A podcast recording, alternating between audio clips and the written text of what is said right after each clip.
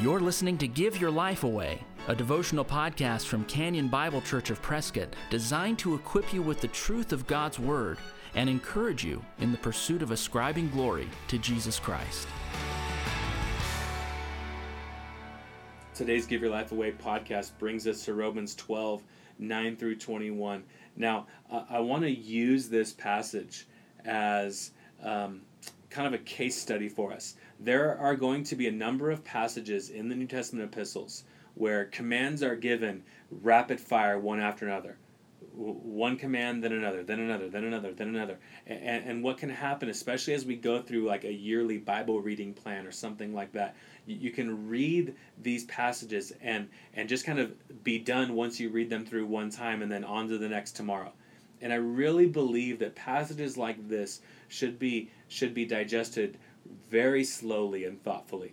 And so I want to kind of share with you something that I do when I come to these quick, uh, multi um, faceted, many commands uh, included uh, passages. I, I want to show you how I process these. Um, the first is this before I come to a passage like this, I'm asking the Lord, Lord, reveal to me what is true in my heart that needs to be repented of and confessed. Uh, reveal in me what needs to be put off so that as I renew my mind, I can put on Christ. Show me where there's too much of Andrew and not any Christ. And, and so I would come into these passages looking for conviction. A lot of times I think that we can read these passages and make two mistakes. One is just to go through them quickly and think, okay, I'm done, and not let them sink in. The Lord wrote these for our hearts, not just so that we can check off a box of our daily Bible reading plan. He wrote these to be, to penetrate. The second error I think that we can make is that we read these and we assume that we are better off than we are. We always assume the best of us and question where other people stand in relation to these passages. But to not assume the best about ourselves, but to actually assume that there's more um, a violation of these things that exist than I'm even aware of because I can be deceived and I'm biased in my own favor. So I would say at the very beginning, ask the Lord for conviction, ask the Lord to reveal these truths to you. And it, this this is a great point to interject here. As we go through this epistle project, we as pastors in our church have determined that we would want to go through this uh, the, the study of the New Testament epistles slowly. We, we try not to give you too many verses at a time. This isn't a Bible reading plan where you've got to read four chapters a day. This may be one paragraph or two paragraphs. This is meant to get you not only reading, but also meditating and praying through the Bible. And so I would encourage you read these things, read these passages over and over again. Read them 2 3 times a day. Maybe maybe you read it and then you pray through it, asking the Lord to help you believe what it says, obey what it says. Find encouragement, strength, conviction, whatever it may be. Read it, meditate on it, perhaps memorize it, pray through it. Get this in to your heart by the grace of God.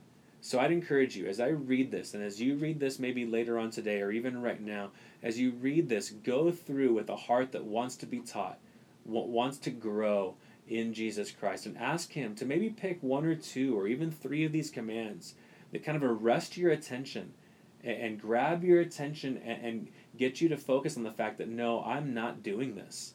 And I may need to have a conversation with someone or repent to the Lord or perhaps do both and ask ask him to forgive me. So I'd encourage you to think through passages like this. These these passages with multiple commands. Go through them slowly, meditate on them, and respond appropriately. So Romans 12, 9 through 21. Let love be genuine. Abhor what is, what is evil. Hold fast to what is good. Love one another with brotherly affection. Outdo one another in showing honor. Do not be slothful in zeal, be fervent in spirit, serve the Lord. Rejoice in hope, be patient in tribulation, be constant in prayer. Contribute to the needs of the saints, and seek to show hospitality. Bless those who persecute you, bless and do not curse them. Rejoice with those who rejoice, weep with those who weep. Live in harmony with one another. Do not be haughty, but associate with the lowly.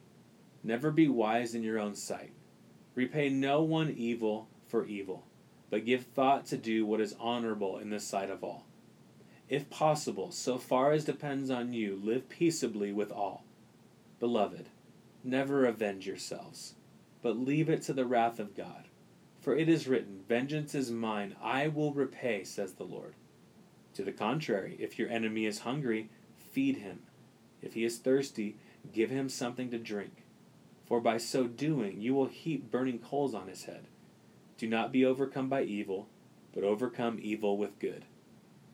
Now, just in reading through that section, there are multiple things that jump out to me. I'm trusting that's doing that's the same thing with you. I would encourage you read the read through that section again slowly. Read through it thoughtfully. Ask the Lord to give you the ability to repent, give you the ability to confess your sin, and enjoy the fact that He forgives it. Remember Romans 1 through 11, the gospel. Read, be convicted, confess, enjoy the forgiveness He gives as you seek to put on Christ. I pray that today you would give your life away to Him in these areas. If you've been encouraged by the Give Your Life Away podcast, please share it with a friend. And if you'd like to get in touch with us, you'll find us online at canyonprescott.org. Thanks for listening. Join us next time for Give Your Life Away. We